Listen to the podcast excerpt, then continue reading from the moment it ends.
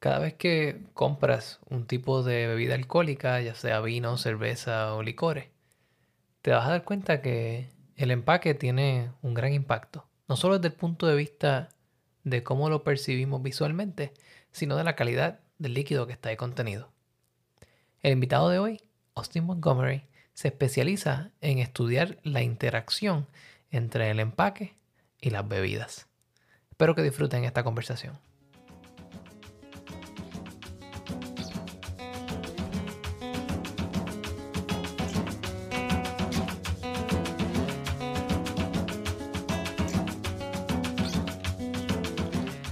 Bienvenidos a The Food Engineer Podcast, un podcast dedicado a la exploración de alimentos y bebidas fermentadas.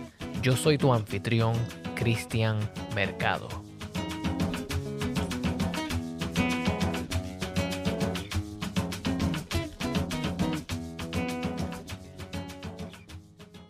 Welcome to a new episode of the Food Engineer Podcast.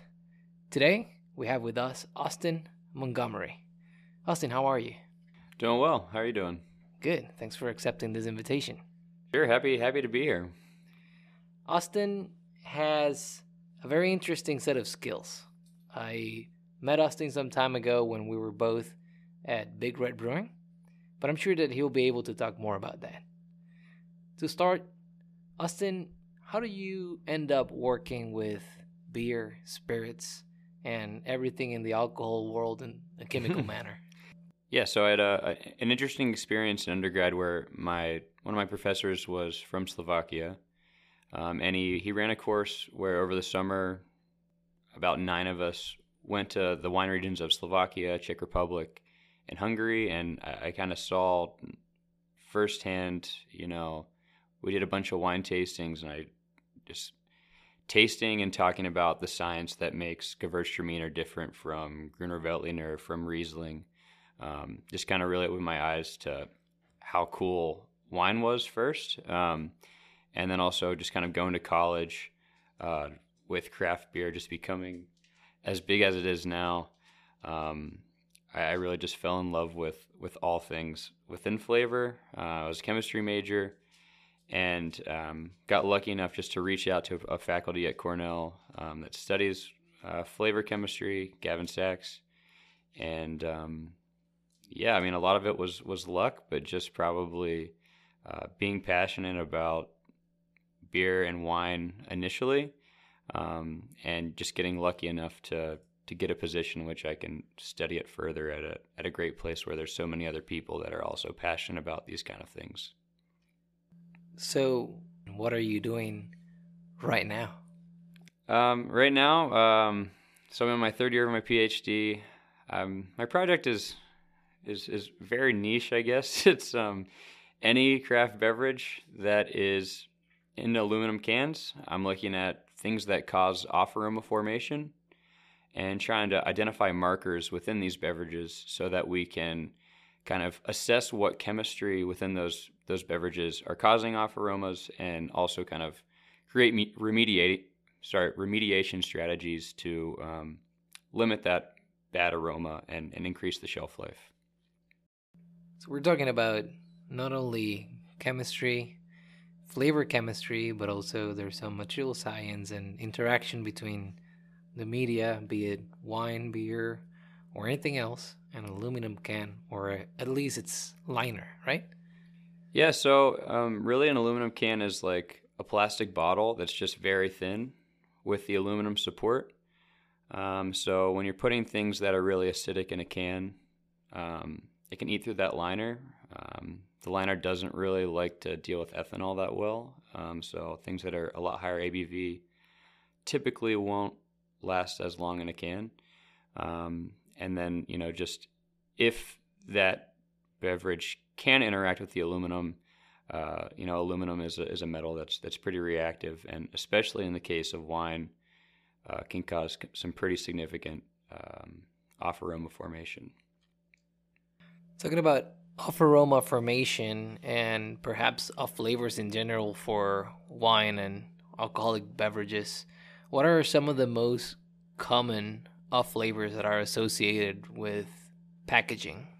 So, um, yeah, wine is definitely the most obvious that you can detect an off aroma. All wine has a compound called SO2 in it, which protects against oxidation. It also stops from other kind of microbes creating more off aromas within wine. Uh, that's pretty much in all wine except for organic wines typically won't have SO2 added. But that SO2 uh, can get reduced by aluminum um, and form hydrogen sulfide or, or rotten egg aroma that is, is so potent that it really ruins a wine quickly. Um, in terms of beer and other soft drinks um, that aren't so acidic or corrosive, you're more so worried about loss of flavors that uh, tend to like to exist in the polymer liner of the can rather than the water. So over time, um, you know, if you have an IPA, for example, that has a, a lot of terpenes from from the hops, uh, those terpenes are are going to be kind of seeped into that liner over time, and the beer is just either left flavorless or other compounds that aren't as attracted to that liner are then going to be able to express themselves better. Um, so it's definitely kind of unpredictable, um, but there's there's a, a, few different mechanisms of, uh, I guess, off flavor. You mentioned that the alcohol percentage or the ABV on a drink can have an effect as well as the acidity. So, does that mean that a higher ABV beer, say like a stout that is 12% alcohol, might be better off in a bottle than a can? Uh, sure, definitely. Um, I don't, I don't have any data to, to back that up. You know, I don't, I don't know if that experiment has been done explicitly, but um, you know, you can think of a polymer as just this chain of kind of strings that are, that are, that's the basic polymer structure. And what ethanol can do is kind of go between those strings and kind of just make them open up so that pores in which things can, you know, diffuse through them just get bigger and, and easier for, for those compounds to diffuse through. So um, I think anything that is age worthy, definitely put it in a bottle. Um, it's it's just the safest option right now until we know more about kind of what chemistry is going on. It's it's not worth it to me to to put something that you know for sure producers are going to put more effort into making uh, an ageable sour or or a big stout that's that's ageable, it's it's not worth it to, to put it in a can uh, when when the option for bottles there, you know. So we've talked about off flavors that might be caused or that could be related to the packaging, but then there's good flavors or good tastes or good aromas that could come as part of the packaging. One of those is wood aging. And as we sit here at the Food Engineers Bar with two barrels on our side, um, I'd like to talk a little bit more about the effect that wood can have on aging alcoholic drinks. Yeah, sure. It's it's uh, it's definitely an interesting topic. It's uh, I think uh, as of recently too, there's there's been a lot of kind of new types of barrel aging with with all kinds of different spirits. That's that's very exciting right now for you know all craft beverages. Right. One of those really common flavors are oak or oak barrels. And we see types of oak like French oak, American oak, and then there's different levels of charring or burning inside those barrels to achieve a certain character. What happens to a beverage once it is put in a barrel or once it is put in contact with wood? Um, yeah, so off the top of my head, I mean, there's there's definitely a few different things that are going on. Um, one is just extraction of the flavor compounds that are in those oaks. That it's like you said, based on the charring. Uh, there's going to be different flavor compounds. Something that's charred more is maybe going to have more of a oaky charred flavor. Something that is not charred as much won't pick up as much of that oak character. Um, also, flavor compounds are, are going to diffuse into that barrel as well. Um, and it's definitely hard to predict uh, what exactly that's going to look like. Um, I know that it's, it's super variable by barrel too, what the end result is going to be. That, that kind of makes it kind of fun as well. Um, that kind of uh, element of variability in, in all the different barrels. Um, also, I know that you know you're gonna lose some flavor compounds as depending on the humidity outside, you lose more water or more alcohol. Um, so there's there's definitely it's it's a very complex system that uh, I don't know can can be easily modeled right now. And perhaps that is part of the charm of it, right? As we have certain beverages that might age in in for example for Belgian beer, there's these giant foeders which are just wooden fermenters that are reused over and over, sometimes for centuries.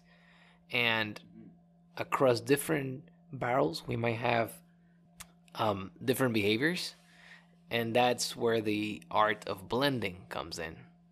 So, if you were to be a blender, and I'm not saying that you are one, but what are things that you would consider between batches so that you can achieve what you might deem a good balance on, say, for example, a rum or a whiskey?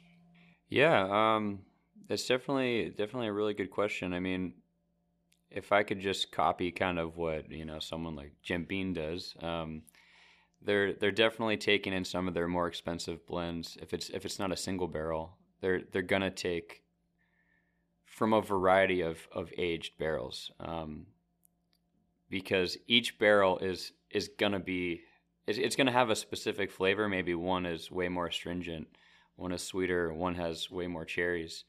Um, uh, cherry flavor that is not actual cherries in there. Um, but so I think you definitely want to look for distinctive barrels rather than something that's actually good. And then once you can find distinctive differences between barrels, then you can start to kind of create, um, I guess, a, a picture, if you will, in your head of, of what you can do with those different distinctive notes to, to create something new. So, end of the day, you and you wound up with essentially a palette of gray colors, different tones of gray, or perhaps different colors, and you're essentially trying to paint a picture. Yeah, I like that analogy. I think that's uh, that's at least for the people that are good at their job, they can they can definitely do that. I think. That's great. Um, tell me a little bit more about what is the difference or what can be the difference between wood aging in beer and wood aging in something that is high proof like mm-hmm. a liquor okay um yeah i know that typically you're not going to use a new oak barrel for beer um if you want to make whiskey uh, if you can think like a really astringent bourbony bourbon i know that sounds weird but it's you know oaky uh, you know dark bourbon you want a, a, newly charred barrel so that you can extract as much of those flavors as you can. Um, where beer, on the other hand, you don't typically see beers that want to be super oaky. You know, it's it's more so um, it's a barrel that used to hold whiskey, so that those whiskey flavor compounds are in the barrel, and you can extract that uh, into the beer. Maybe a better example would be like um, if you have a saison that you want to get kind of funky and weird. Maybe the barrel held gin so that you get some of those botanicals that were was in the barrel uh, that can then kind of be extracted into the beer. Um, and it's also kind of like a sustainable um, program, if you will, where you know once something held a beverage, that barrel is going to retain some of that character that you can then use to add to the next thing that will be in the barrel. Um, so definitely, it's it's you can get creative and, and create programs of continued aging uh, to make you know various different pro- uh, projects products yeah i like that you touch on that because that was going to be my next question i've always been curious about the life of a barrel and i feel that we can make a lot of good things with what comes out of kentucky with all those barrels that legally can only be used once. Um, I've been thinking for that for a long time, and in my opinion, there should be like an alternating set of beverages that one extracts and seeps something into the wood, and then the next one takes what the one previously had and puts it back in, like syrup and bourbon, or syrup, bourbon, beer, and go back to syrup. Yeah, it's I I wonder if anyone has ever kind of tried to think of like at what point does it just kind of reach equilibrium and you get like nothing, you know? Um, I don't know if if if it would ever reach that point, but you got to think, you know, if you have unlimited time, you could just put something in there, not even not even necessarily to use it as a product a product, but just as a primer of uh, you know a, sp- a specific note, if you will, to add to the next beverage. There, like can you can you prime it to then add to you know can you put a bunch of sherry in a cask, not for the point of aging the sherry, but just to add to you know the whiskey that you would have put in it later. Uh, maybe that's not as sustainable, but um, yeah, I, I, don't know. I don't know what the what the possibilities will be, but it's it's definitely kind of a cool thing to play around with. Certainly, a good example of that is what uh, Ron del Barrilito does in Puerto Rico, where they have three or four different tiers of the rum, and their magic is how long they age it for in a barrel. But in an in an environment that is 80 degrees or 70 to 85 degrees in the year, it's a lot more humid than up in the states. You get a lot faster extraction, and I'm not the chemist here, but I'm gonna assume that with higher temperature, some um, reactions happen faster. Sure. And they bring all their wood from uh, sherry, so they only use sherry casks. They age their rum in sherry casks for a certain amount of time, then they blend and they end up with a delicious product. In fact, they have a barrel of rum that has been there since they opened. Wow. So it's really, really old. Um, they say they're gonna crack it open for free when Puerto Rico becomes a free country. Wow, that's awesome. So that's an interesting perspective. Yeah. Um, yeah. Well, hopefully one day we'll have him here to explain to us exactly what they do. yeah, that would be cool. As we talk about flavors, barrels, rum, and wood, um, I just poured you a glass of sorghum rum that I made. Thank you. And I guess this is the first, but we're just gonna try this live here and try to describe it to people. All right, sounds good to me. While you make up your mind in, in terms of what you perceive, I'll explain a little bit about the process that this went through. Um, this started out as sorghum syrup from a local farm in Groton, New York.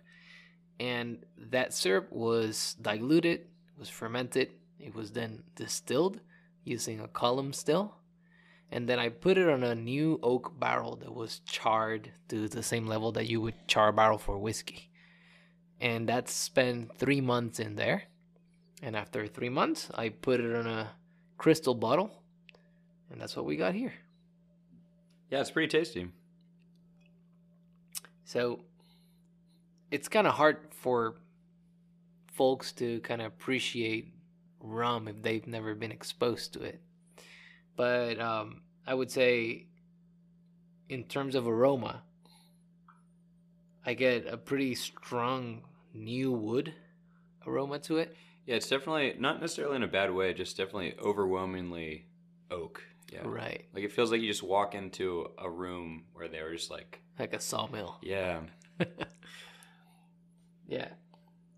Um, but also it has a tiny bit of like phenolic spice and definitely kind of spicy, maybe like a little leathery, but also there's there's definitely an underlying sweetness that kind of makes it all kind of like bright as well.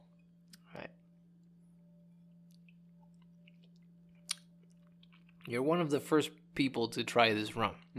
so, um, what about taste? Uh, I think it definitely has that kind of oaky astringency. Um, that's um, certainly more astringent than than most kind of commercial project uh, products. I would guess it has to be over fifty percent, or, or between forty and fifty. It was put into the barrel at sixty percent. Yeah. So yeah, it's it's pretty strong. Yeah, so definitely as alcohol is is higher, you should be able to extract more of those oak tannins for sure, and I, I think that's probably what contributes to that uh, astringency. Um, but it's it's really nice. It's it's it's like very you know it's hot. You can tell there's alcohol, um, but the sweetness is super nice and it's pretty balanced. It's definitely at least a lot better than than some you know commercial whiskeys that I've had. So I'd like to add that Austin and I have been in plenty of tastings together, and we've had the experience of tasting everything from harsh stuff that I have made myself to really nice, smooth commercial stuff. Um, we've all we've had the pleasure of tasting each other's brews, so yeah, there's no hard feelings here. yeah. Yeah, I would, I would, I would say if I if I didn't like it, I would say it for sure. yeah, this is this is a nice nightcap. Mm-hmm. so, Austin, um, what is next for Austin Montgomery after his PhD? Hmm. Yeah, I- I- that's that's a good question. Um, uh, I, I I really don't know. I mean, um, I'm gonna do an internship at a at a startup in Seattle called Atomo Coffee, and they basically roast the pits of of dates that would get thrown out otherwise, uh, like coffee, and add flavor compounds and and caffeine, and try to make like a sustainable, upcycled cold brew. Interesting. Um, yeah, so I think that um, I'll be working on projects related to um, the stability of, of flavors in an aluminum can for them. Um, so yeah, I don't I don't really have any industry experience. I just really like thinking about you know flavors, aromas, um, how we can use science to to make kind of an artistic picture um, and understand how all of those interactions come together, um, whether that's industry or or a postdoc and try to do academia. I'm not sure, but um, for now, I'm just kind of trying to learn as much as I can and do as many different things in this space to to get a lot of different experiences. To quote a very famous movie, we'll be watching your career with great interest. yeah. Well, thanks. It's uh, yeah. It's it's it's so cool just to you know have the opportunity to to come to a place like Ithaca and and meet people you know like you and and other people within the department that you know have both different but also um, maybe like equally interested interests in these kind of things because it's it's it's definitely I'd say that any of our, our knowledge of, of this is you know a function of all the other people that we've met as well. So that's that's kind of cool. Yeah, I, I guess I failed to mention that we went to school together for a yeah. bit. yeah i guess i guess for what a, a year i guess? About a year, yeah. yeah Um, yeah, I like that you bring that up. There's a famous author that says that you are the average of the three people closest to you. So your personality and your your behavior kind of gets influenced heavily by the people that you surround yourself with. for sure it yeah So I'm lucky that there's people like you around here that like all of these alcoholic beverages that I like to pursue as a career, but also as a hobby. And we get to have these deep discussions and even put them out there for other folks to learn a little bit about it. yeah definitely yeah it's uh yeah the the oak the oak to the whiskey i guess you know Austin, um, I've heard that you have a, a pretty interesting TikTok going on. Um, yeah, it's it's more of just uh, you know, a casual. Yeah, I'm gonna throw this out there kind of thing. Um, yeah, definitely got to put more effort into the videos. It it turns out I, I couldn't imagine doing an actual podcast.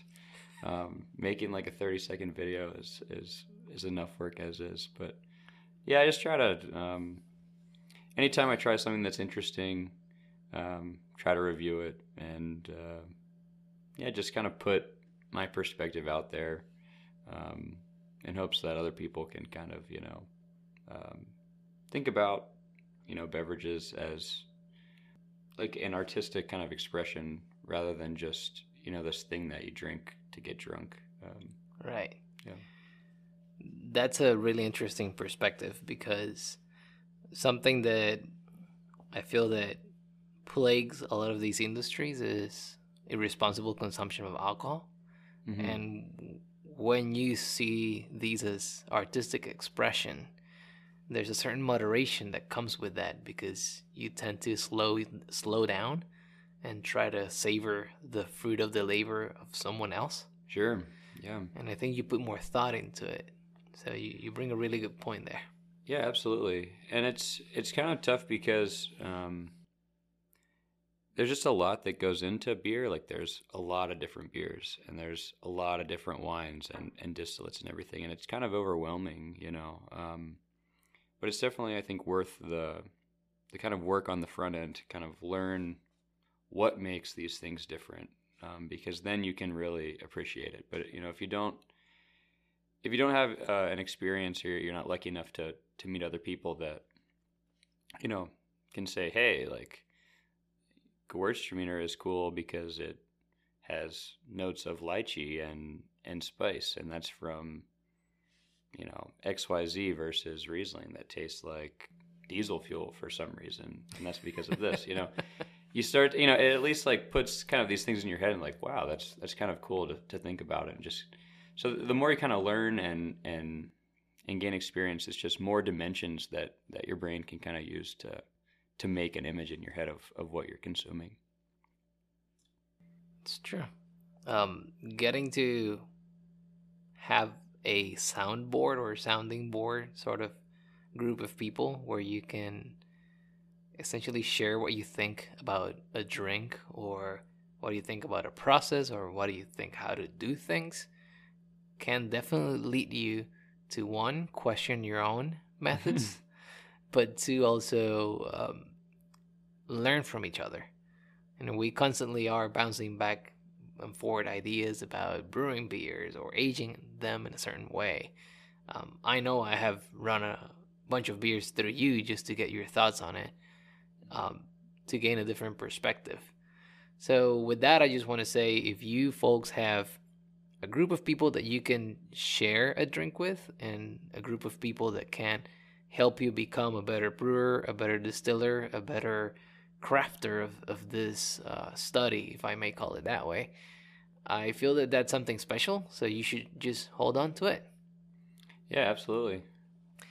So if people want to get in contact with Austin Montgomery, where should they go to? Oh well, you can go to my website, uh, uh, montaustin.com.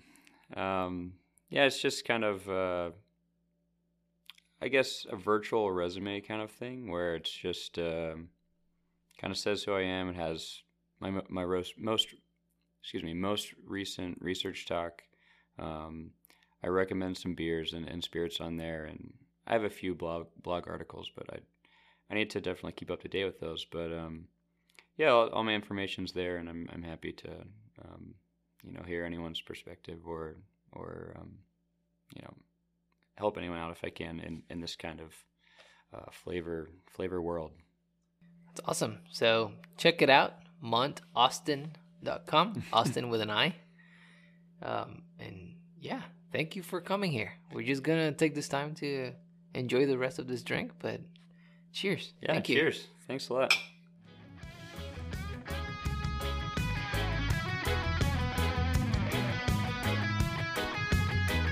Este episodio fue producido y editado por Cristian Mercado. La música que escuchan se titula Razón de Vivir por Pedro Lavezarri. Pueden conseguir su música yendo a Bandcamp o siguiendo el link en las notas de este episodio.